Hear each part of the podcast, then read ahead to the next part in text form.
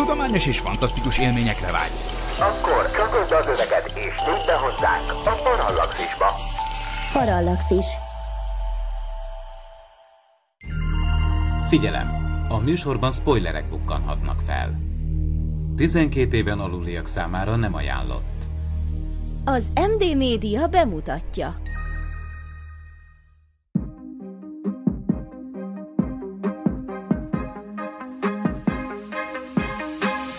Tudományos és fantasztikus élmények Bencével, aki talajmikrobiológus, Miklóssal, aki fizikus, és Ádámmal, aki nem.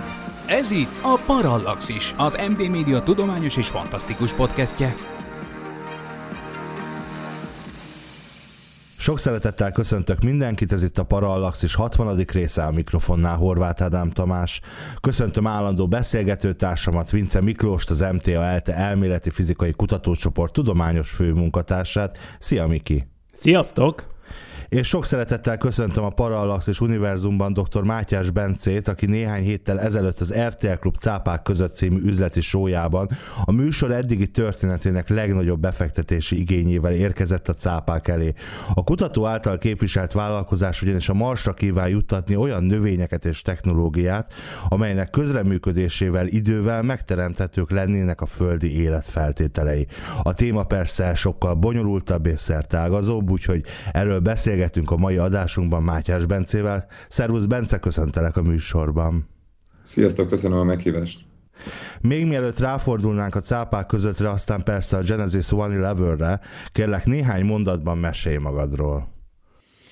Fú, um, fiatal kutató um, emberke vagyok. A eredeti végzettségem um, talaj tehát agrokémiai és talajtani szakértő vagyok. Hát több végzettségem van, a, a alapképzettségem az a, a, informatikus és szakigazgatási agrármérnöki, tehát kicsit a precíziós mezőgazdasági technológiákkal megismerkedtem a Debreceni Egyetemen.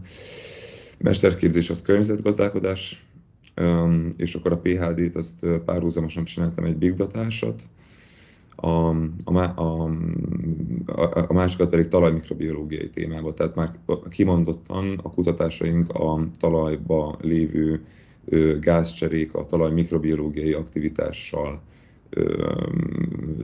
ez volt a témája, tehát ezzel, ezzel foglalkoztam. Alapvetően egyébként kutatónak tartod magad, vagy inkább üzletembernek? Mert hogy azért ez nem teljesen egyértelmű. Próbálgatom a szárnyaimat, meg mint fejlesztő is ráadásul, tehát ugye az IT-s vonalról jött egy, e, e, e, eddig szoftverekkel foglalkoztunk, és most a hardveres, szenzoros dologban is vannak olyan dolgok, amiket már mi fejlesztünk le a, ö, igen, elég szerteágazó a dolog. Alapjában véve kutatónak tartom magam, ö, üzletembernek meg tanulok, hogy hogy mondjam, évek óta. Volt, van már, vagy volt már pár cégem. Én szerintem az első magyar startuperek közé tartozok. Nekem nem tudom, hogy a még nagyon az elején volt, amikor a Budapesti Vállalkozás Fejlesztési Közalapítvány szervezett ilyen innovációs vetelkerőket, én egy big datás céggel indultam, és kijutottunk Izraelbe, Tel Avivba a Digital Life Design Fesztiválra, onnan szintén sikerült egy rendet szerezni, és utána elmentünk Tallinnba részt egy igazi inkubációs programba. Tehát így a startup ökoszisztémába kicsit úgy belecsepentem, most már másról van szó, tehát KFT-n voltak, meg olyan, a, én éltem több országba, és mindig bele kellett tanulni és szokni az adott rendszerbe, a, tehát az adózási dolgokra gondolok, a tevékenységekre gondolok, hogy mit, milyen engedéllyel lehet végezni, stb. stb. stb. A Magyarországon ugye most egy sok, elég nagy kihagyás után, időkihagyás után, ugye most visszatértem, most bele kellett csöppenem ugye ebbe, és igazából amit ö, tanítottam, mert én utána startup mentorként is foglalkoztam, ö, most végül a saját cégemmel valósítottam, vagy valósítom meg, mármint azt a robbanásszerű dolgot, amit egy startuptól elvárnak egyébként. Tehát mert vannak külföldön olyan ö, versenyek, ahol már két évnél régebbi cég nem is indulhat, vannak olyan pályázatok, stb. Tehát igen, elsősorban ö, kutató vagyok a végzettségemnél fogva, másodszorban üzletember, akinek már van némi tapasztalata, nem annyi tapasztalata, mint a kutatásban, de azért már egy pár évnyi cégvezetői tapasztalattal rendelkezek. Miért jelentkeztél az RTL üzleti sójába? Figyelj, vannak olyan kutatásaink, ami ilyen nagyon áttörő dolgok. Mondok két példát. Az egyik az egy ilyen döntéstámogató rendszert fejlesztettünk, amit a NASA Jet Propulsion Laboratóriumnak a munkatársai annyira megtetszett nekik, hogy leközölték egy ilyen Willy-nek egyik külön számába, egy ilyen Q1-es folyóiratba.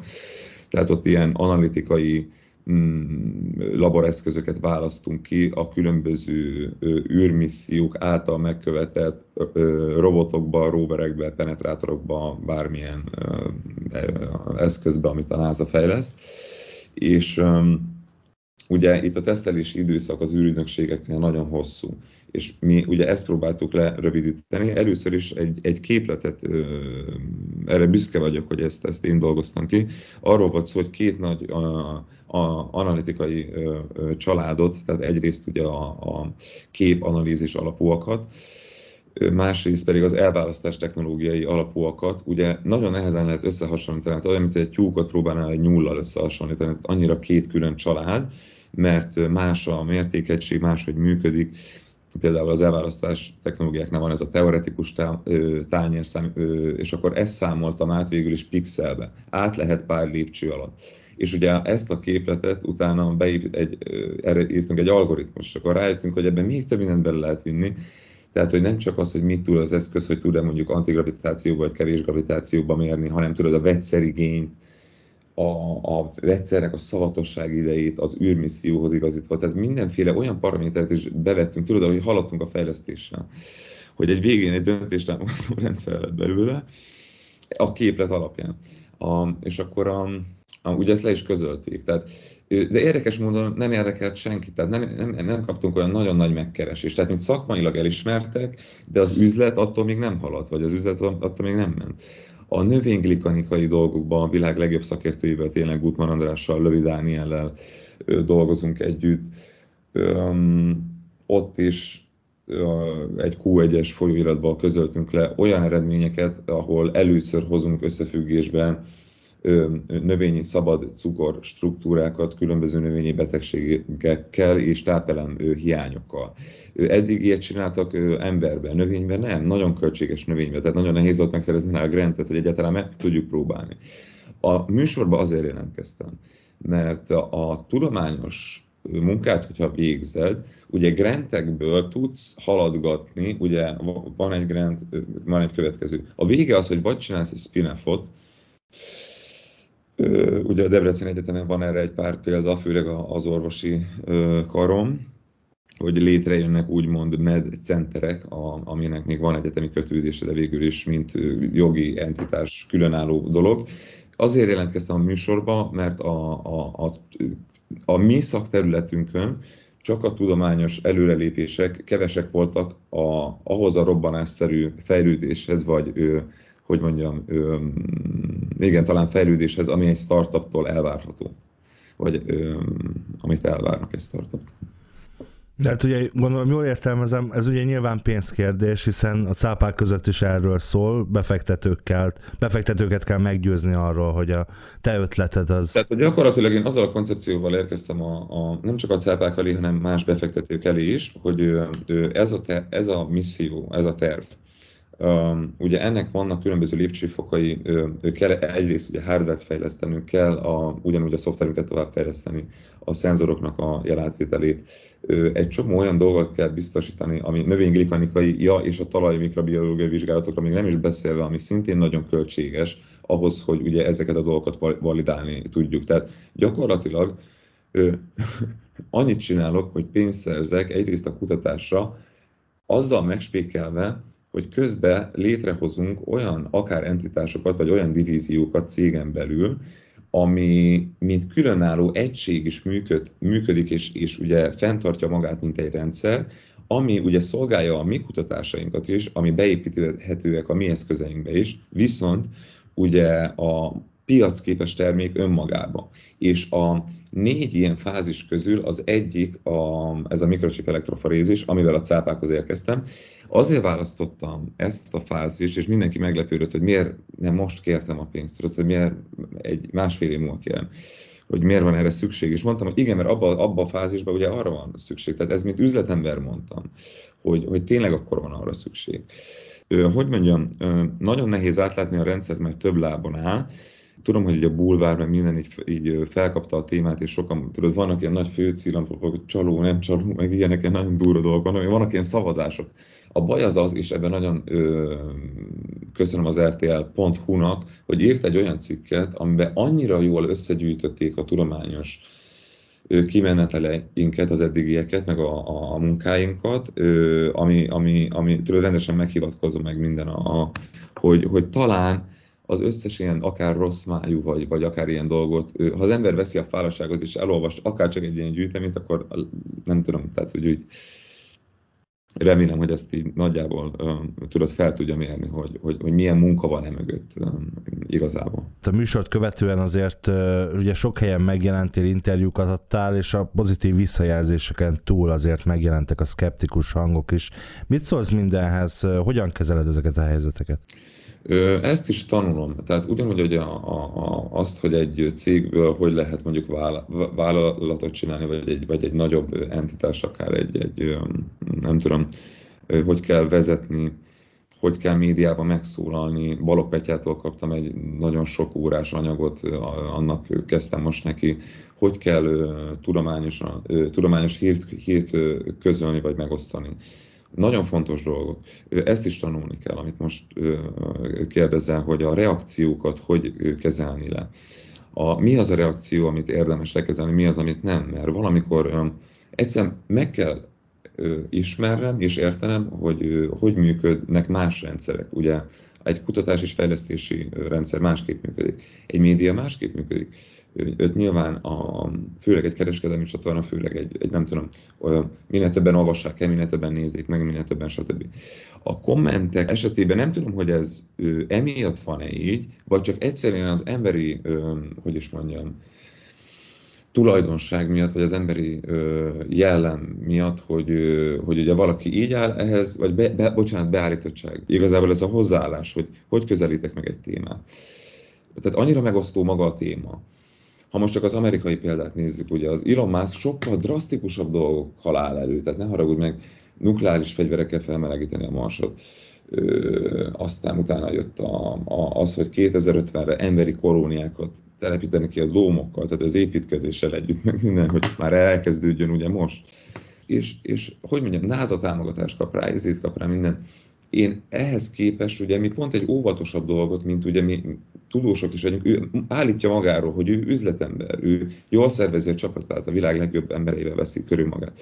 Ez nálunk is igaz. Tehát a, ha bárki utána néz a Gutmann András, a világszinten elismert lékanikai kutató, a Lövi Dániel világszinten elismert energetikai szakértő, tehát pont aki az, a, akkumulátorokat tervezi bele a, a rakétakapszulákba a visszajelzéseket meg meg kell tanulnom kezelni. Én nem varulhatok ki, nem írhatok oda olyan hülyeségeket, amiket úgy felzaklatnak engem is, mint embert hirtelen, és mondanám, hogy nézd már utána, az benyomok egy linket, tudod, tehát, hogy ez is egy olyas, olyasmi, tudod, hogy nagyon sok szerepbe kell lenni egyszerre, mint egy HR-es, egy PR-os is, vagy hogy mondjam, tehát, hogy érted, hogy van egy nagyon jó csapat egyébként, akit na, rengeteg mindent levesznek a, a vállamról. A ügyfelekkel való kommunikációba gondolok. A, a, viszont a média az ugye mindenkinek új, tehát az egész csapatnak új.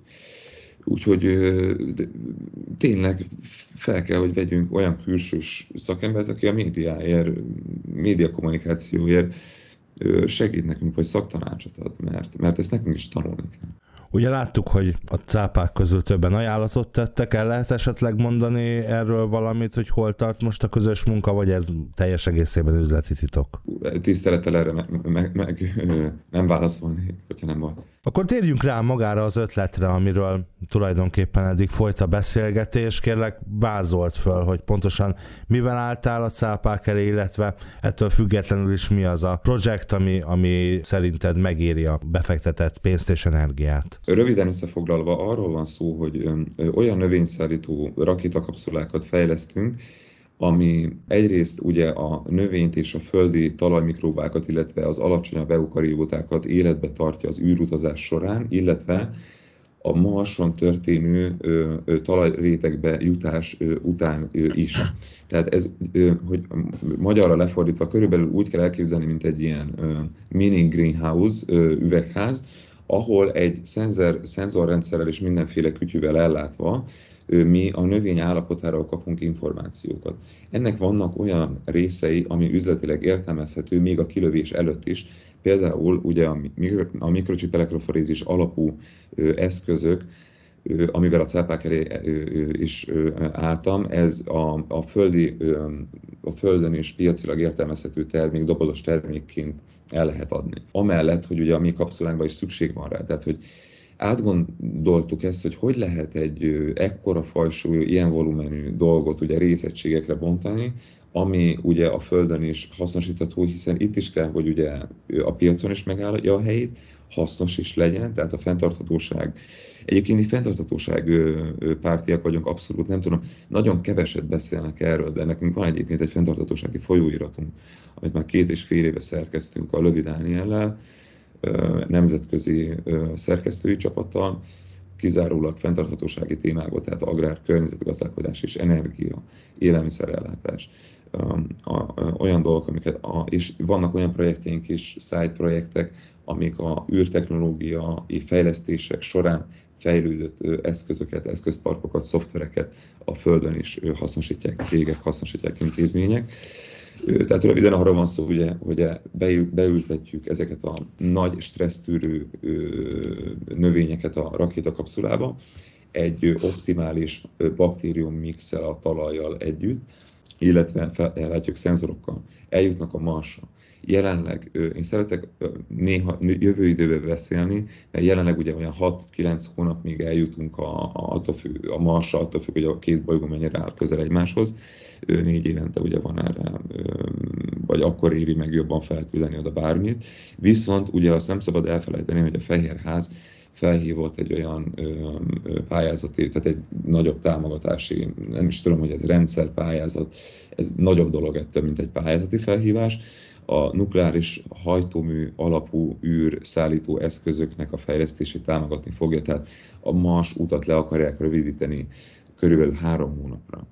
Ez miért érdekes nekünk? Ugye azért, mert ugye, a, hogyha a SpaceX és a NASA közösen elkezdi építeni a dómokat, mi szeretnénk hamarabb egy kicsit ott lenni ö, a növényekkel, hogy betartsuk a fokozatosságot a talajmikrobiológiai életnek a mi szakértői csapatunk szerint hamarabb fel kell, hogy pesdüljön, hamarabb kell, hogy kontaktálódjunk mint ahogy az emberek ott lesznek. És ugye a gázcserének el kell, hogy, hogy, hogy tehát hogy a, a, a légkörnek a dúsításának el kell, hogy ő, ő, ő, ő kezdődjön, szerintünk hamarabb, mint hogy az emberi kolóniák odaérnek. És akkor a, a, utána a következő nagyon fontos rész és a follow-up, tehát, hogy oké, okay, hogy lefurultak a növények, onnantól kezdve ugye melyik ö, ö, szatellitről, milyen rendszeren keresztül, hogy fogjuk kapni a jelet, az nagyjából mindegy, hogy mikor kapjuk meg a, milyen késéssel kapjuk meg a jelet. A lényeg az az, hogy olyan rendszereken dolgozunk, hogy a vizuális jelek előtt informálódjunk a növény igényeiről. Tehát mikor mondjuk mondok egy példát, egy hiperspektrális kamerafelvétel mutatja, hogy sárgul a levél és nitrogénre lenne szüksége, emiatt a számítás, a klorofil, mit tudom, milyen számítás index alapján az már nekünk késő közbeavatkozni, hogy ott kapjon plusz több nitrogént. Mondtam egy blőtt példát, ettől sokkal komplexebb dolgokról van szó, de, de akár ilyenekre is lehet gondolni. A, a lényeg az az, hogy mi hamarabb felmérjük azt, hogy, hogy tápelem hiányba szenved, de ezt a jelet, hogy mi megkapjuk, még tehát sokkal nagyobb az esélyünk, hogy hamarabb reagáljunk, mint hogyha más rendszereket használnánk. Ezért volt szükség a, a, a eszközfejlesztésre. Ja, nagyon érdekes egyébként ez, amiket mondasz. Egy kicsit talán túl részletes is olyan értelemben, hogy persze itt látom, hogy ez a cég itt mindenfélét fejleszt. Itt tényleg fantasztikusan érdekesnek tűnik, ugye elektroforézistől kezdve. Viszont ugye a, a nagy koncepció igazából az, amit szerintem már önmagában számomra legalábbis, mint fizikus, meg bolygólégkörökkel foglalkozó ember, ugye magyarázatra szorul, az pedig ugye egyrészt a, a technikai aspektusa ezeknek az általad rakéta kapszuláknak nevezett, szerintem inkább ilyen, pen, ilyen penetrátorok ezek. Penetr- igen, penetrátor, a, a, a keresztúri Ákos is így hívja, hogy igen, igen, igen, igen. Ugye például ugye itt, itt alapvetően nekem két kérdésem volna, vagyis hát rengeteg, rengeteg kérdés. Az egyik az, hogy maga az ötlet, ha jól értem, és ez az én, én interpretációm, hogy növényeket juttatni penetrátorokon a marsra, úgyhogy hogy valahogy ezeket a növényeket aztán kontaktusba hozni a talajjal, miközben fölötte egy pici buborékban mégis biztosítjátok az ő életfeltételeit, hiszen a Marsnak ugye egy széndiokszid légköre van, aminek a sűrűsége a Földnek az ezred része, de, de hogy az egész, legalábbis amit én olvastam, beleértve például, hát én, én nyilván nem a Bulvár médiából, hanem egyrészt a, a te ResearchGate oldaladról van, másrészt a céges honlapról, vagy a te általad adott tévéinterjúk alapján, azt vélem itt ki csengeni az egészből, hogy az a koncepció, hogy ezek a növények ugye nyilván fotoszintézis útján széndiokszidot bocsájtanak ki, miközben a Marsnak ugye eleve van egy széndiokszid légköre, hogy ezek valahogy ezt dúsítanák, de hát ez itt milyen időskála és milyen mennyiség? A fotoszintézis által nem széndiokszid termelődik, hanem ö, oxigén. Oxigént akartam tudjuk. mondani, persze. Ö, viszont a mi célunk az nem ez, tehát mi ö, nem a fotoszintézisről beszélünk, nem arról a gázcseréről. A növényben ugye két típusú gázcsere van. Ugye az egyik, amiről te beszélsz, a fotoszintézis, ami a levélen keresztül történik a klorofilátban. A másik a gyökérlégzés, ahol pont fordított folyamat igen, van. Igen, igen és itt ugye mi nekünk a koncepciónkban, tehát a, kérdés az az volt. Igen, tehát, de igazából erre vonatkozott a kérdés, hogy, hogy azt szeretném megérteni, ismerve azért valamennyire a terraformálásra ismert szakirodalmat, amik ugye egyrészt ugye olyan módszerek merülnek föl, mint például üvegházgázok a Mars légkörbe juttatása, például itt tudom én, ammónia berül föl, vagy metán akarom mondani, berül föl elég gyakran jelöltként, vagy a Mars albedójának a változása, de bármelyiket nézem is, hogy a miért Hát igen, egy, ez az egyik kérdés, a másik pedig az, hogy, hogy hát azért bárhogy is nézzük, ezek azért több évszázados időskálájú folyamatok, és akkor te meg ezt említetted, hogy mint hogyha már az emberi kolónia elő, létrehozása előtt valamennyivel terraformáltabbá, csúnyán fogalmazva lehetne alakítani a légkört. Tehát itt a, a kérdés lényege arra vonatkozik, hogy mi az időskála, meg milyen mennyiségű micsodát bocsájtanak ki ezek, hogy érzékelhető hatása legyen a Mars légkörre. Szuper. Köszönöm szépen a kérdést. Nagyon sok mindent le fogunk tudni tisztázni egy kérdés megválaszolásával. Azt hittem, hogy mint fizikus más dolgok fognak érdekelni. De hogy más is. hogy jobban inkább az, hogy milyen sebességgel uh, csapódjon uh, egy regolitba, vagy az, hogy uh, ugye a... Az is, az is érdekel, igen, csak előbb jó, a okay. nagy kérdé, nagy kép. A nagy, először a nagy koncepcióval, jó. Oké, okay. akkor először um, lereagálnám azt, hogy uh, ugye mi nem azt állítjuk, hogy mi egyedül, mint uh, Genesis fogjuk a Marsot terraformálni, hanem azt mondtuk, hogy mi ebbe egy szerepet uh, vállalunk. Említettem az előbb a Fehérháznak a felhívását, de nem csak a Fehérház, nem csak a NASA, hanem az ÉSZA is ö, ö, támogat olyan kiemelt projekteket. A, a projektek együttese, ugye most egy nagy űrverseny van, hasonlóan, mint a holdra szállásnál, tehát mi ebbe vállaltunk egy szerepet. Nem minden fizikai dolgot tudunk, ö, problémát tudunk ö, áthidalni. Először le, ö, lereagálnám a gázra vonatkozó kérdés, és utána pedig le, lereagálnám az időskálára vonatkozó Igen. kérdésedet, jó? A metán az nagyon illékony. Pont ugye a, a, a Marsnak a, ugye az a baja, hogy tehát egyrészt van légköre, de hogy milyen ritka. Az egyik ok az az, hogy ugye annyira hidegek ugye például a téli éjszakák, hogy ugye a sarköröknél mínusz 120 fokon akár ki is fagyhat a széndiokszid a légkörül, ugye azért van ez a fehér sapkája.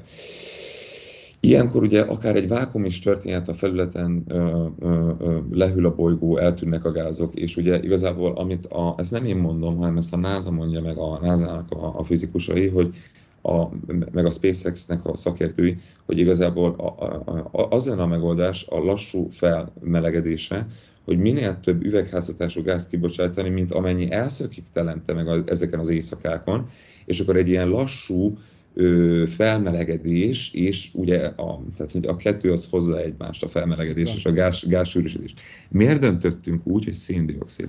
A metán ö, ugye az egy felfelé, száll, mondjuk egyszerűsítsük le molekulatömegénél fogva, ugye, viszont a széndiokszid az egy lefelé szálló ö, ö, üvegházhatású gáz, ami nálunk, ugye, mint talajmikrobiológusoknak nagyon érdekes, hiszen ugye egyrészt pont azokat a egyrészt aerob és anaerob dolog, ö, mikrobáknak is kedvez, a növényeknek kedvez a széndiokszid, tudjuk. A mikrobáknak vannak olyan típusú mikrobák is. Bocsánat, csak hogy, hogy tisztázzuk, tehát ezt úgy érted a lefelé szállót, hogy a Földön jellemző légkör átlagos molekula súlyánál valóban ugye mondjak másfélszer majdnem nehezebb. De hát ugye a Marsról beszélünk, ahol... Igen, a Marsról beszélünk absz- abszolút, és, hát... ugye, és, és ugye itt arra van szó, hogy ugye a, a, a talajrétegek, hát hogy mondjam, pólus tereit, vel kezdjük az építkezést, mert ugye a SpaceX-es elképzelés az az, hogy a dómokban ott élnek az emberek, termelődnek mindenféle bontási folyamat ugye a metabolizmusok által, és ugye ezeket az üvegházhatású gázokat ugye periódikusan kibocsátják a légkörbe, amikor ugye erre szükség van. Ugye ez a SpaceX-es állás, állásfoglalás. Mi meg azt mondjuk, hogy mi az a dolog, ami körbeöleli az egész bolygót, ugye az maga a talaj, mindig az a legkés, legkülső, hogy mondjam, mint egy köpeny.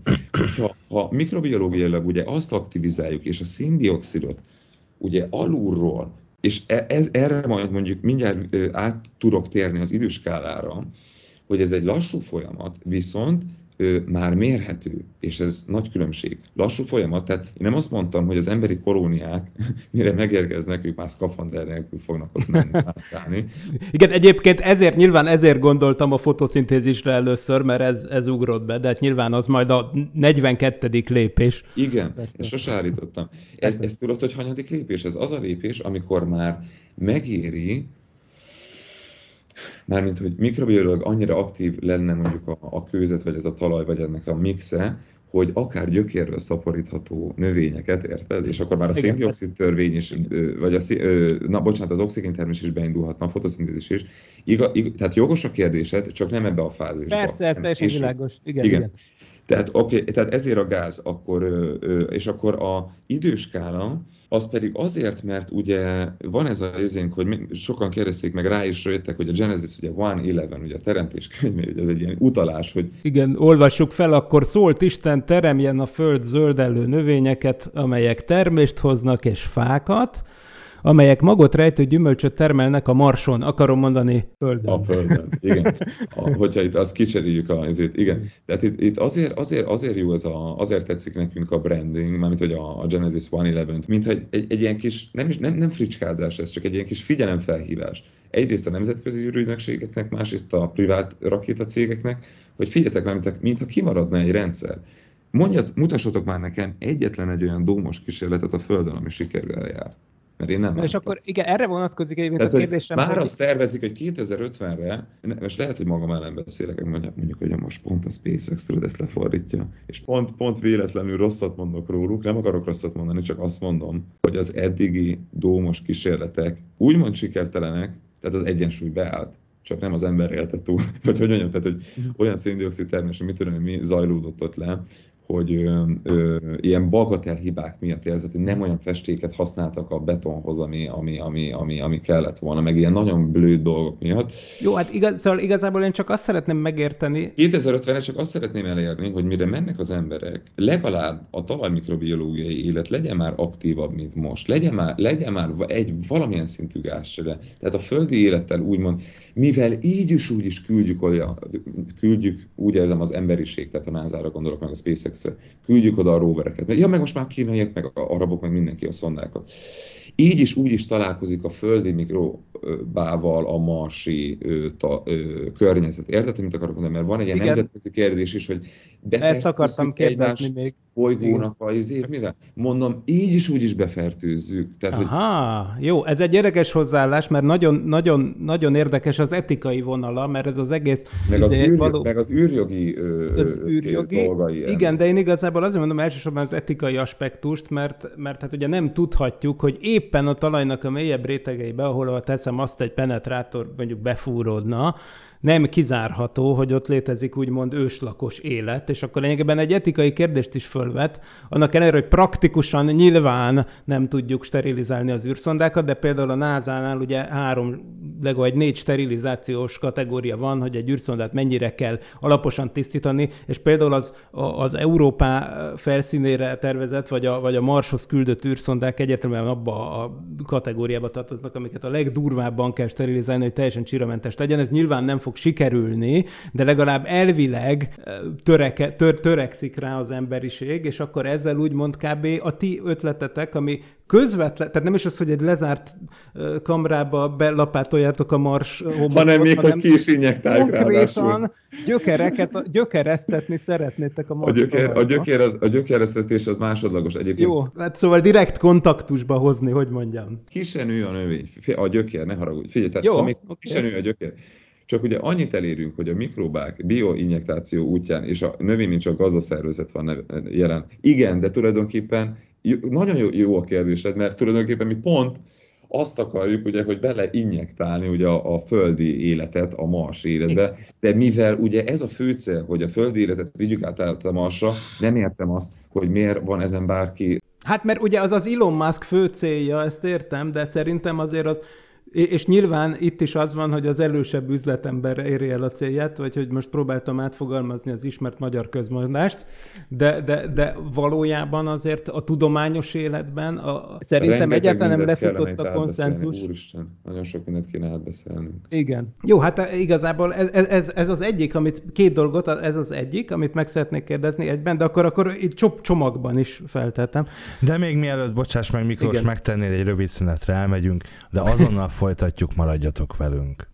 Jelenlegi működésünk fenntartásához és fejlődéséhez most a te segítségedre is szükségünk van. Ha szívesen olvasol, nézel és hallgatsz minket, arra kérünk, hogy támogasd a Tudományos Újságírók Klubja és a Tudományos Ismeretterjesztő Társulat által 2019-ben a Juhari Zsuzsanna díj külön díjával jutalmazott Paralaxis csapatát. Kattints a donate.emtv.hu oldalra, és adományoddal segítsd a tudományos és fantasztikus ismeretterjesztést, hogy közösen eljussunk oda, ahová még senki nem merészkedett. Köszönjük! donate.emtv.hu Nyilván nagyon sokan úgy ott látják az emberiség nagyon hosszú távú jövőjét, hogy terraformálni, de, és, és Elon Musk az persze mond dolgokat, ezt tudjuk jól, kolóniát is mond, bár én általában úgy értelmezem a szavait, hogy amikor ő kolóniáról beszél, akkor ő egy zárt, olyan értelemben zárt rendszert képzel el, hogy nyilván fenntartható energia, meg a Mars légköréből és a napsugárzásból nyilván használnák a dolgot, de hogy ő maga sem éreztem úgy eddig, csak hogy képzeljük, ő... azt el, csak képzeljük azt el, hogy abból a domból akár, szkafander, akár sterilizált skafanderbe kisétál valaki abból a domból a marsokra. Szerinted vízbe, vagy hoz be bármit onnan mikrobiológiai dolgokra gondolok, vagy nem.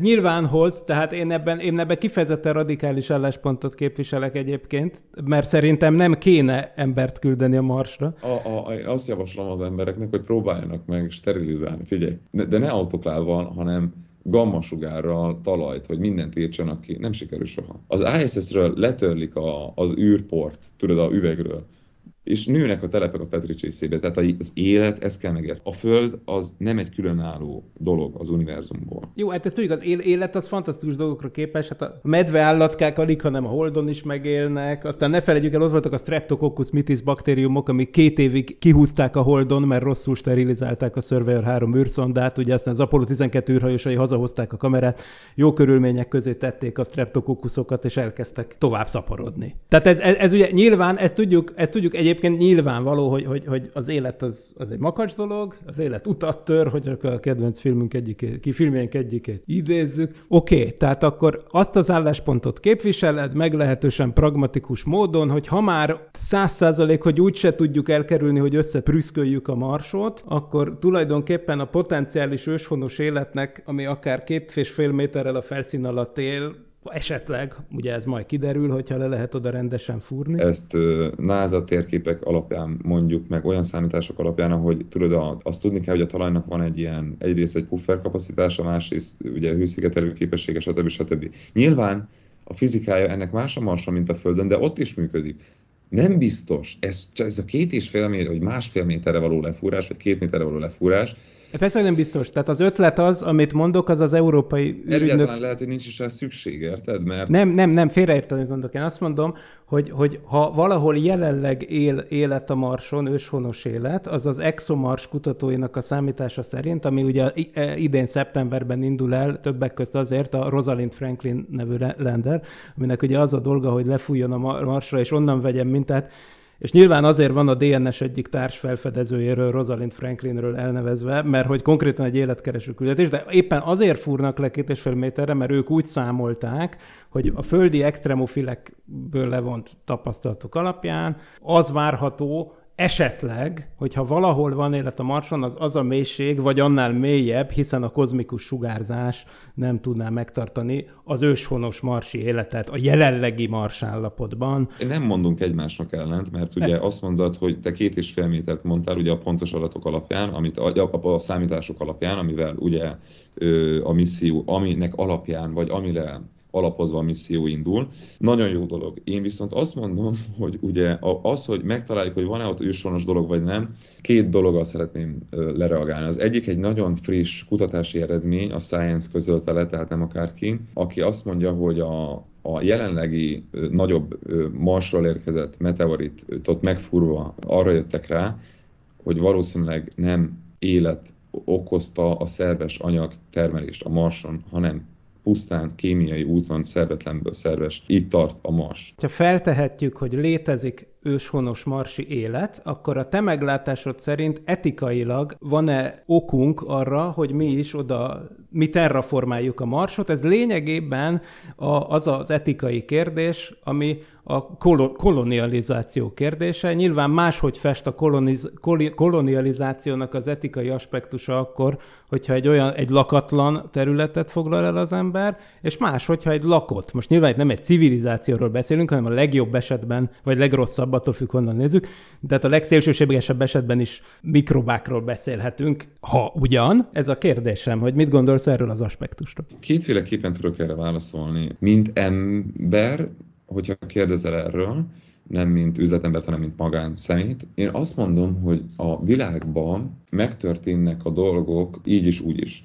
Az, hogy te, mint egy úgymond egy élőlény, most jelen esetben ugye egy ember, hogy te mit csinálsz, vagy milyen folyamat ba állsz bele az elmédet, ugye minek engeded át, vagy minek nem. Sokan mondják, hogy azt csináld, ami a, a hobbit, vagy amit egyébként is szívesen csinálnál és ugye abba vállalj szelepet. Vannak, vannak olyan típusú emberek, hogy nem tevékeny típusú emberek, hanem ilyen, tudod, ilyen rezonancia tartók, meg ilyen, hogy a jó hangulatukkal ugye csinálják a dolgokat. Kérdésedre visszatérve, szerintem ez etikusan kevésbé problémás, hiszen így is úgy is fertőzzük egymást, hiszen a meteoritok érkeznek a Marsról ide is gondolom a Földről is érkeznek oda dolgok, csak ugye azt arra még kevesebb az információnk. Sőt, küldünk oda dolgokat, valamiért belénk van kódolva a térhódítás, miért, mennyire volt etikus, miért mennyire volt etikus az, amikor az amerikai kontinenst a saját mikrobáinkkal, a saját élőlényeinkkel, a saját dolgainkkal. Most nézd meg a koronavírust, mennyi idő kellett még átterjedt a világon.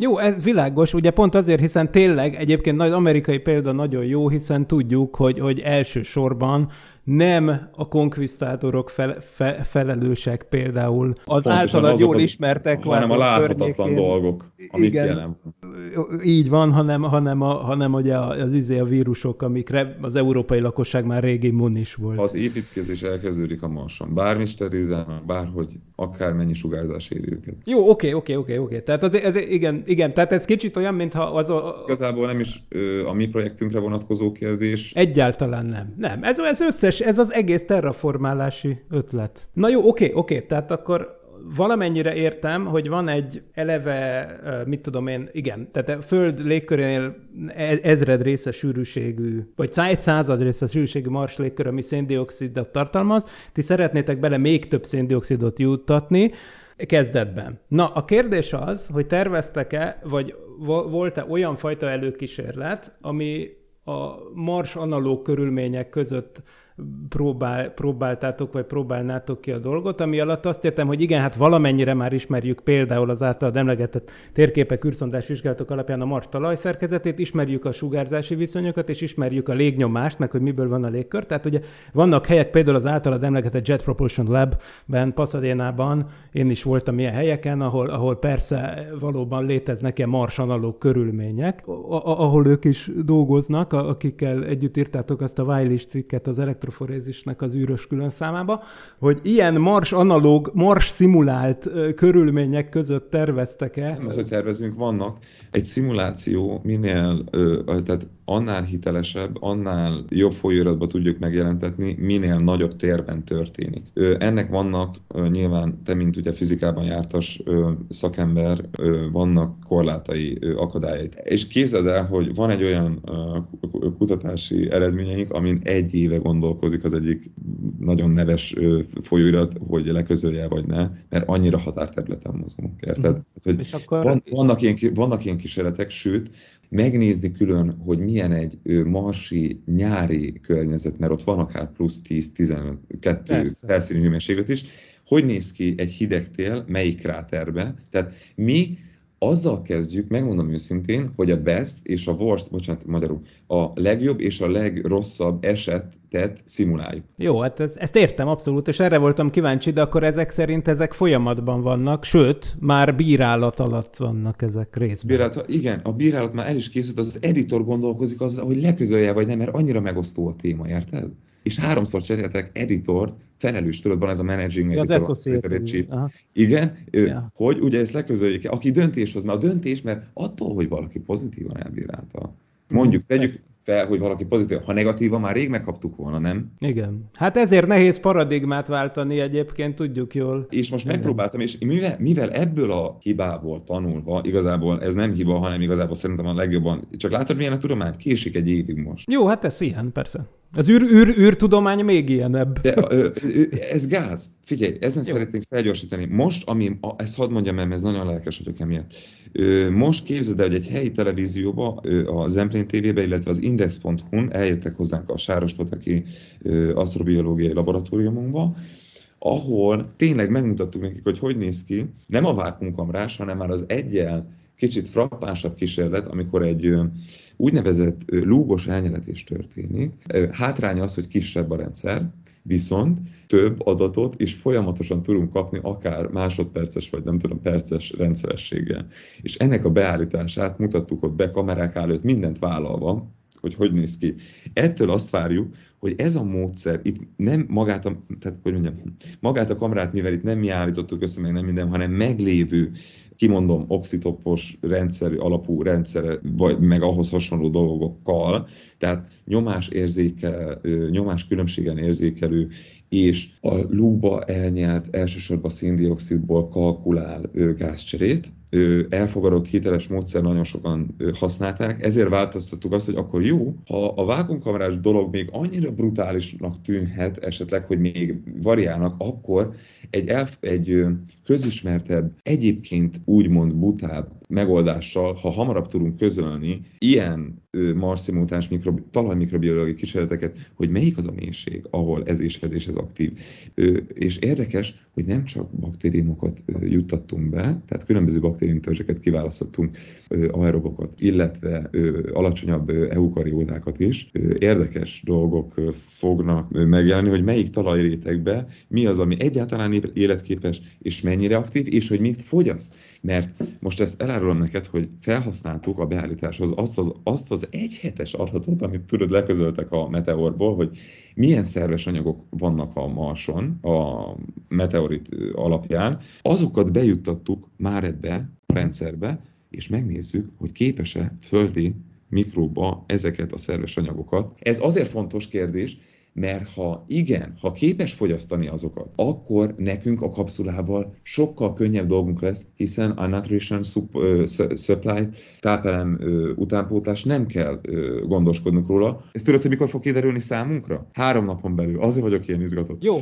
Publicitás az lehet, hogy késik, de most olyan folyóiratba akarjuk, ami lehet, hogy kisebb impact faktorú lesz, mint a ö, vákumkamerás, viszont hamarabb megjelenik, és látják, hogy működik. Igen, én azt mondom, hogy amúgy ez többet számít. Tehát én szerintem hál' Istennek az impact faktorról már kezd valamennyire leszokni. Rá, ráálltunk arra, de megmondom őszintén, hogy új cég vagyunk, figyelj, tavaly novemberben alapultunk. Nyilván a projekt előzmény, meg a mit tudom, meg hogy én hol dolgoztam előtte, meg minden, az teljesen lényegtelen ilyen szempontból. Mi így a tulajdonos társakkal, meg a, meg a, meg a szponzorokkal, meg a mindenkivel eldöntöttük, hogy vagy Q1-be, vagy sehol. Na oké, okay, ez nagyon jó, oké, okay, ezt majd meglátjuk, ha meglátjuk, ezek lassan őrölnek a tudomány malmai. Az én fő agályom, amit persze jól megsejtettél, az pont ez a rakéta kapszula dolog. Hát itt azért természetesen az, azok elsősorban a kérdések, hogy, hogy miért pont a lehető legzúzósabb módon akarjátok ezt a dolgot eljutatni a Marsra. Most ha a Deep Space 2 egyébként kudarcba fulladt amerikai kísérletből indulunk ki, ami ugye 1999. Tudom, hogy miért kérdezed, igen be volt, akkor ugye nyilván ott, ott, ott, ott próbálkoztak ilyennel a Marson az amerikaiak, nem jöttek össze. De nem így. Nem így, igen, ez, ez a kérdés, mert ugye két dolog viaskodik bennem, elmondom a kérdést. Ugye az egyik az, hogy, hogy lényegében ez egy, láttam is a képét, sőt, olyat is láttam a hollapotokon, hogy esetleg konkrétan ilyen levegőföld rakéták átalakított változatait felhasználva. Az, az a földi hasznosításra van, igen, az nem bír ki egy űrutat, az, az bocs, az, ami, nem, persze, láttál, az a reforest Demonstrationre van, ott azért dolgozunk olcsóbb rakétákkal, meg alapanyagokkal, mert ott nincs arra szükség, hogy mínusz 120 fokot kibírjon. A nagyon jó, nagyon jó. Oké, a földi kísérletet értem és azt is láttam, hogy 1200 méterről ejtőernyővel le tudtatok dobni De az csak a kicsi, a kicsi az volt. A pici, a kicsi igen, volt. igen, ezt is láttam. A kérdés az, hogy ugye nyilván ez a cucc, ez belép a mars légkörébe, és ez kifejezetten egy áramvonalas dolog, tehát nincs is tervezve a hőpajzsos lassítás, úgyhogy egyszer láttam, ha hihetünk az animációnak, kinyílik egy ejtőernyő, ami nyilván egy szuperszonikus ejtőernyő kell, hogy legyen, mert értelmszerűen a helyi hangsebességnél ilyenkor gyorsabban repül az eszköz, ezt ugye nyilván majd szuperszonikus szélcsatornába kell tesztelni, nem a Csepeli Skywardban, és akkor mindegy, a, a lényeg az, hogy még így is várhatóan, most ha jól tippelem, akkor tényleg ilyen nagyságrendileg, nem, nem nyilván nem pontosan, nagyságrendileg 100-200 méter per másodperces impaktról van szó, és nem is ez a lényeg, hogy mekkora sebességű, hanem hogy az nyilván lelassul lassul nullára, tehát ebben a pillanatban, amikor bezuhan, akkor ugye több száz ezer G terhelés. De mi, miért nem egy szép kis leszálló egység? Miért nem az van, hogy valamelyik űrszonda fogja a kis robotkarját, beteszi a kis pici dómotokat a talajba?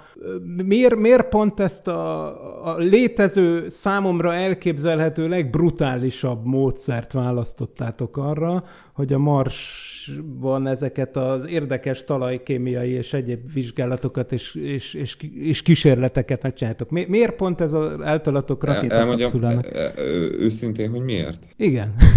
Léci. Mivel mondtam azt, hogy tanuló szerepbe vagyok, mint üzletember, és mint úgymond piáros, mint kutató, abban már ugye nyilván több tapasztalatom van. Egyébként az IT is, vagy bocsánat, a startupos dolgokkal, de mint hogy, mint hogy komoly nagy cégeket irányítani, ezt ugye tanulni kell, ezt jeleztem. Két dolgot hadd mondjak el, mielőtt válaszolok a kérdésedre, megvédve a csapatunkat tehát a Csepeli szélcsatornás tesztek, tehát hogy mondjam, valahol el kell kezdeni. Persze, ezt nem, nem szemrehányásként mondtam, csak... Azt téged nem győz meg, azért kell elkezdeni. Elmondom, hogy meg kell elkezdeni. Csepelen. Ha kicsinyítetted, de most a nagyot visszük be egyébként a következőre, a kicsinyítettből is olyan adatokat kapunk, hogy mi az a sebesség, amit még túlél, akár hiszed, akár nem, egy szuper polimeres dolog, és túlélt egy földet ér is 1200 méterről. Hiába nem tűnik nagy dolognak, de nem olyan anyagokat használtunk, mert nem, itt igazából még mindig csak a számítási fázisban tartunk. Mi az a sebesség, amit még túlél a szenzorrendszer? Ebben még nem volt védelem, a kicsinyített be, és túlélte a talajszenzor is, a növényszenzor is. De, de fontos, hogy mélyre fúródjon? Ezért kell... Ezek a, a talajtípustól, illetve attól függően, ahol több szerves anyagot találnak a marson, nyilván ott feltételezhetően puhább a talaj. Ha, ha frankon kőzetre, regolitos dologra, érted, százszázalékok izére érkezik, nyilván más a izé. A, most jelenleg a sebességeket ö, számoljuk ki. Egyébként, ha megfigyeljük, akkor kérlek ismertes már, hogy a Marsnak mi az a két módszere, ahogy ö, földet ér bármi. Hát ugye, ugye három, a penetrátort ugye nem tekintjük, akkor természetesen van a rakétás leszállás, meg a ballonos. Szerintem a mi projektünkhez köthetően kettő az, ami ö, ö, szóba jöhet. Az egyik a rakétás, igen, hogy lejtünk valamit, és ö, nyitóernyő segítségével kinyitjuk. Nyitóernyővel és fékező rakétával, ugye És fékező rakétával, igen, kinyitjuk, és ö, úgy ér be olyan mélységbe, amilyenbe, ö, hát ugye ki kell számítani, hogy uh-huh. mi, mi, hol van értelme. Ezért van. A másik, meg az azt tudod, hogy ledobják, és akkor a, a, jó, az ilyen nagyon őskövületi módszer, és ott tudod ebben a nagy... Ballonokban pattog. Az tök jól működött, de nektek ugye fontos, hogy bejusson a talajba. Más dolog az, hogy más dolog az, amikor elkészítünk egy animációt, és az a célja, hogy a figyelem, úgymond a figyelemfelkeltés, vagy a, úgymond a missziónak, a víziónak az ismertetése. Van egy tudományos része. Nagyon örülök. És tudod, hogy miért? Néha ezt direkt kiprovokáljuk. Kérdezze már meg tőlünk egy fizikus, hogy figyelj már, ez tényleg ennyivel fog földet érni, hát ez semmi se éri túl. És akkor van lehetőségem elmondani, hogy egyébként a, a rakéta dizájnra vonatkozóan a, meg a földetérésre vonatkozóan ö, három fajta dolgon dolgozunk most, ami még egyelőre nem publikus, de nagyon hamar publikus lesz, és szerintem a te tetszésedet nagyon el fogja nyerni, mert a befuruldást sokkal, de sokkal egyszerűbbé tettük. Itt azért telik az idő, gyűlik a, bővül a csapat. Igazából megmondom őszintén, hogy a talaj mikro, ez, ez volt a vízió, de a keresztúri Ákos, mint marsgeológustól kezdve ugye felvettük ugyanúgy a rakéta, meg aerodinamikába jártas emberekkel a kapcsolatot, és akár megbízásba a projekt egy-egy fázisában, amikor szükség van rá, anyagvizsgálatok itt a Miskolci Egyetemmel, nagyon-nagyon-nagyon-nagyon-nagyon sok mindenre szükség van az, hogy ahol a videóban van, nagyjából úgy be tudjon, meg tudjon úgy valósulni, de nyilván ugye egy év alatt sok minden fejlődik, és mi is a teszteredményekből tanulunk. Tehát ez nagyon fontos, hogy mi azért visszük el csak erre, nem azért, hogy, hogy azt hiszük, hogy mi most ezt, tehát sose azt állítottuk, hogy elvittük Cseperre, ott működik, működik a Marson is. Jó, persze, de ez nem is vádoltalak ilyesmivel. Az adatok miatt fontosak ezek nekünk, hogy, hogy pontosan a landolás, amit mondasz, Igen. a legkritikusabb dolog, mert figyelj ide, nagyon nagy dolgot kell felmutatnunk. Tehát a SpaceX-et mikor vettek komolyan a NASA, amikor kezdték el a közös dolgaikat, amikor megcsinálta a belly hoppos izét, visszaszállást, és igazából lehetőséget nyitott arra a kétirányú akár ö, útra, hogy vissza is térhet, akár az építkezés is elindulhat. Egy nagyon nagy áttörés után kikínlódva saját tőkéből, úgy, hogy tudom, hogy mennyi cégéből kivásárolták ugye a, a, az Ilont, ö, ö, ahhoz, hogy ugye ezt véghez tudja vinni. És a NASA komolyan vegye. És mondod, hogy a NASA-nak nem sikerült, ö, és hogy akkor most miért mondom azt, hogy nekünk fog. Azért, mert én ö, hiszek abba, hogy a ember, m, mm, amit elhatároz, és ö, tudod így, a, néha olyan úgy jön a megoldás, hogy nem is abból az irányból, vagy úgy, ahogy azt te gondoltad. Most a legutóbbi fejlesztésünkre gondolok, a, pont a landolásra, amire rákérdeztem, hogy ha azt megoldjuk akár a Földön, hogy be tudjuk olyan mélységre, ahova én bemondom, mondjuk hétfőn, hogy figyelj, itt fog landolni, és 50 centire fog lefurudni mondjuk egy kőzetbe, vagy egy homoktalajon, vagy egy csernozom talajon, ezzel is ezzel a sebességgel kell, hogy e, ezt a mélységet elérje, és én ezt bemutatom a Földön, akkor én azt gondolom, hogy ha már úgy is landolnak eszközök a Marson, úgymond idézőjelben részletkérdés már, és nem mindent nekünk kell Jó. megadni. Figyelj, tehát az űrügynökség, hogy mit tud finanszírozni és mit nem, meg hogy egy ö, privát cég mit tud finanszírozni és mit nem, egy bizonyos pontig el tudunk jutni. Én úgy gondolom, hogy a Én... valós méretű rak- rakétatip prototípusok földi ö, befurúdását, és akár még, nem tudom, a holdig, mert az kevésbé költséges, még talán tudunk egy olyan szerződést csinálni, de a mars, marsi fúródáshoz nyilván több projektnek az együttes munkája és ö, ö, állami űrügynökségnek a támogatása szükséges hozzá. Rendben, tehát a, a, ha jól érte, oké, a fizikai kérdésem az volt tehát, hogy miért ezt a leszállási módszert választottátok, közben a sorok között megkaptam a választ. Azért választottátok ezt a ezt a valóban nagyon sok fejlesztést igénylő leszállási módszert a bejáratottakhoz képest, mert gondolj, gondoljátok, hogy végül is, ha egy egyszerűbb konstrukció jön talán létre, és az jobb, mint amikor leszáll egy űrszonda, és akkor jön a fúró, és lefúr két méterre, és belehelyezi egy robotkarral a cuccot. Hiszen ez addig nem sikerült, hiszen ez eddig nem sikerült azzal a módszerrel, jól mondod, ezért Két, két Mars-szonda indult el penetrátorral, az, sajnos az orosz az 96-ban még a föld körüli pályát se tudta elhagyni, úgyhogy... Igen.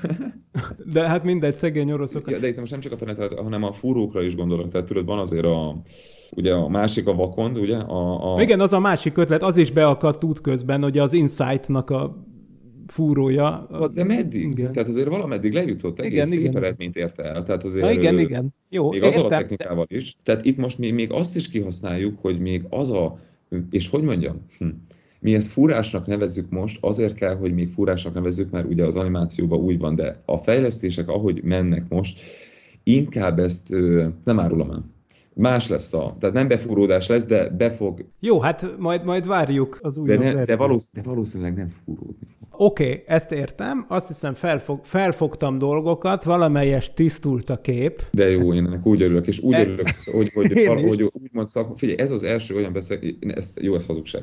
A műsor utáni első úgymond szakmai beszélgetésem, úgyhogy ezt nagyon-nagyon szépen köszönöm nektek. Na, majd meglátjuk, hogy a hallgatóink hogy fognak erre reagálni, meddig, meddig bírják. Úristen, Na. soha többet nem fogjuk többet hallgatni a műsort, tudod, mert annyira... Izé... Na, majd azt az Ádám, Ádám majd megoldja. Fel, felkavaró a... volt a téma, főleg az etikai része. Ő itt a média cézár. Hát az etika, az egy érdekes kérdés, mindegy. Uh, abban egyetértek, hogy, hogy ha etikus, ha nem, az a dolog meg fog történni. Tehát igen, ezt mondom, hogy ez így is, is történik. Tehát most, és én meg, én még azért szeretném ezt még kiemelni, még csak egy, egyet engedjetek meg. Fentartható fejlődés pártiak vagyunk, tehát nem azt a, megold, nem azt a, nem azt a fajta felmelegedési módszert választjuk, ami a radikális, hanem a lassú felmelegedési módszert. Egyébként is a, a, egyébként a faj szintű terjeszkedés, tehát a térhódítás az belénk van kódolva, és a másik dolog pedig az az, hogy igazából sokan megkérdőjelezik ezt a kijelentésemet, de ez is a fenntarthatóság jegyébe történik a Mars kolonizálása a mi koncepciók szerint, hiszen ugye, hogyha multiplanetálisá válik a, a földi, vagy akár a emberi élet, akkor az azt jelenti, hogy bármelyik bolygóval történik valami baj, több esélyünk van, hogy faj szinten fennmaradjunk egyrészt, másrészt a Mars az csak egy gyakorlóterep, közben olyan technológiák fejlődnek, tudod, a teleszkópok, már olyan, a, a űrbe lévő teleszkópok már olyan, olyan messzire el tudunk látni, hogy akár a földi élettől még inkább kedvező feltételek is lehetnek a más részein az univerzumban. A Mars egy gyakorlóterep, viszont a jelenlegi technológiában ezzel tudunk gondolkozni, csak a, ma, a egyenlőre a Marsban. Ö, rendben, hát én részemről azt hiszem, hogy a kínvallatásodat, a technikai részletekről befejeztem, mert amikor, mert lényegében látom, hogy itt ez még egy nagyon gyorsan formálódó koncepció. Mert a nézőnek kell egy animáció, ti gyártottatok a nézőnek egy fantasztikus fantasztikus animációt. Egy éve, de közben gyártjuk a tesztekről is a, ugye, a videókat, igen. tehát hogy azért mondom, Jó. hogy itt nem csak a tudományos, tehát most nyilván a néző, nem mindegyik néző fizet elő a Willinél, vagy a jó, jó, persze, egy igen. másik kiadót egy, egy, előfizetésre, hogy azt ott meg el tudja olvasni. Na jó, jó, de, de, de, de válasszuk is szét, mert egyébként a mérőmódszerekkel, meg a talajjal kapcsolatos kutatásokkal, meg izé, hogy, hogy az, az szerintem egyrészt lehet, hogy a néző nem kattint rá nyilván, mert, mert jobban érdekli egy animáció, be a Starshipból. is vannak a publikációink folyamatban, azt is akartam jelezni neked, hogy ebből az egyik, a kettőből, amelyiket említettem, ebből az egyik a rakétás is benne van, a rakétateszt eredmények, csak mondom, hogy... Uh-huh. No, hát ezeket érdeklődéssel várjuk. Az a durva, hogy nagyon, nagyon komplex a projekt, nagyon sok helyen kell validálni, hogyha nem mindegyik kérdésedre a legmegfelelőbben tudtam válaszolni, az azért van, mert most jelenleg ugye itt ebbe az interjúba egyedül egy személybe képviselem az egész csapatot.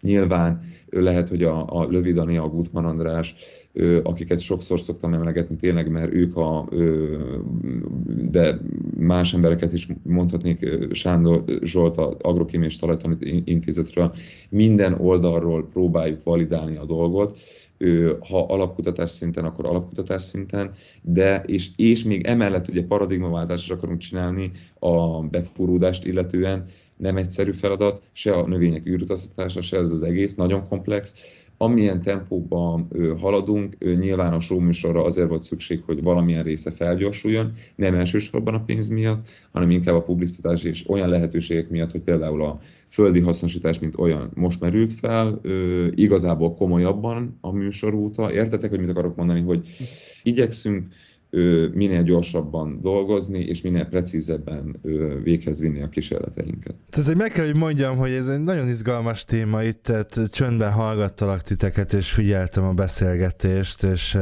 hát el kell mondanom, engem teljesen lenyűgöz, én, én remélem, hogy pár éven belül egy olyan sajtótájékoztatón vehetünk részt majd, ahol ahol egy, nem tudom, egy olyan sikeres tesztről, vagy egy vagy például egy kilövésről. Akkor egy, egy, egy olyat kéne megszervezni, hogy tudod, helyszíni, megoldjuk valahogy majd ilyen jó internettel, és akkor csináljuk meg a, a, a rendesen egy rakétasíró melletti tudósítást. Én azt javaslom, az lenne az igazi nagy mérföldkő a következő adáshoz. Hát én és az egész csapat mindenképpen azt kívánjuk nektek, hogy ez sikerüljön, és nagyon szépen köszönjük. Természetesen nekünk is nagy büszkeség, ha egy, egy magyar, magyar vonatkozású cég hódítja meg a marsot az elsők között úgyhogy... És igen, én, én is így vagyok vele, némi külön véleményként, hogy nyilván nekem vannak, vannak ott a fizikai részben fenntartásaim, de én tudom, milyen egy fejlesztési projekt, úgyhogy nagyon remélem, hogy, nagyon meggyőzővé fog ez válni hamarosan. Én, én, én Ádámnak nagyon-nagyon szépen köszönöm a lehetőséget, hogy ezt létrehozta, Miklósnak pedig nagyon ö, köszönöm a kérdéseit, hiszen lehetőségünk, ö, lehetőségem nyílt egy ö, pár dolognak a, a tisztázására. Ö, egyébként kicsit tartottam a veled való beszélgetéstől, mert én ugye nem vagyok fizikus, tehát én talajmikrobiológus vagyok, én fizikusokat dolgozok együtt. Nem minden kérdésedre tudtam, lehet, hogy megfelelően ö, leg, legprecízebben válaszolni. Egy felkészült dologgal találkoztam itt most, és tényleg ö, köszönöm mind a kettőtöknek a idejét és a lehetőséget. Mi köszönjük, hogy elfogadtad a meghívásunkat. Február 17-én érkezik majd új Parallax, és Miklóssal és Magdival várok majd mindenkit. Elmegyünk mozizni, és megnézzük Roland Emmerich legújabb alkotását, a Moonfall-t. Ez az a film, amiben ugye kiderül, hogy a Hold valójában egy hatalmas űrhajó. Ezzel jövünk tehát legközelebb. Ezzel véget ért a Parallax is 60. része. Köszönöm dr. Mátyás Bencének, hogy vendégünk volt, és vendégünk voltál. Én pedig a magam és Vince Miklós nevében is köszönöm a megtisztelő figyelmet figyelmet, továbbra is kellemes podcast hallgatást kívánok, és ne felejtjétek, ez a formátum annyira tökéletes, hogy kép sem kell hozzá. Sziasztok! Nem volt elég a tudományból és a fantasztikumból? Olvasd a parallaxis.emtv.hu, lájkold a Facebook oldalunkat, nézd a YouTube csatornánkat, és hallgassd a Szokolébresztőt a Tilos Rádióban. A Tudományos Újságíró Klubja és a Tudományos Ismeretterjesztő Társulat által a Juhari Zsuzsanna díj külön díjával jutalmazott blog podcastjét az MD Media készítette. Kreatív producer Horváth Ádám Tamás. Hamarosan jön a következő rész.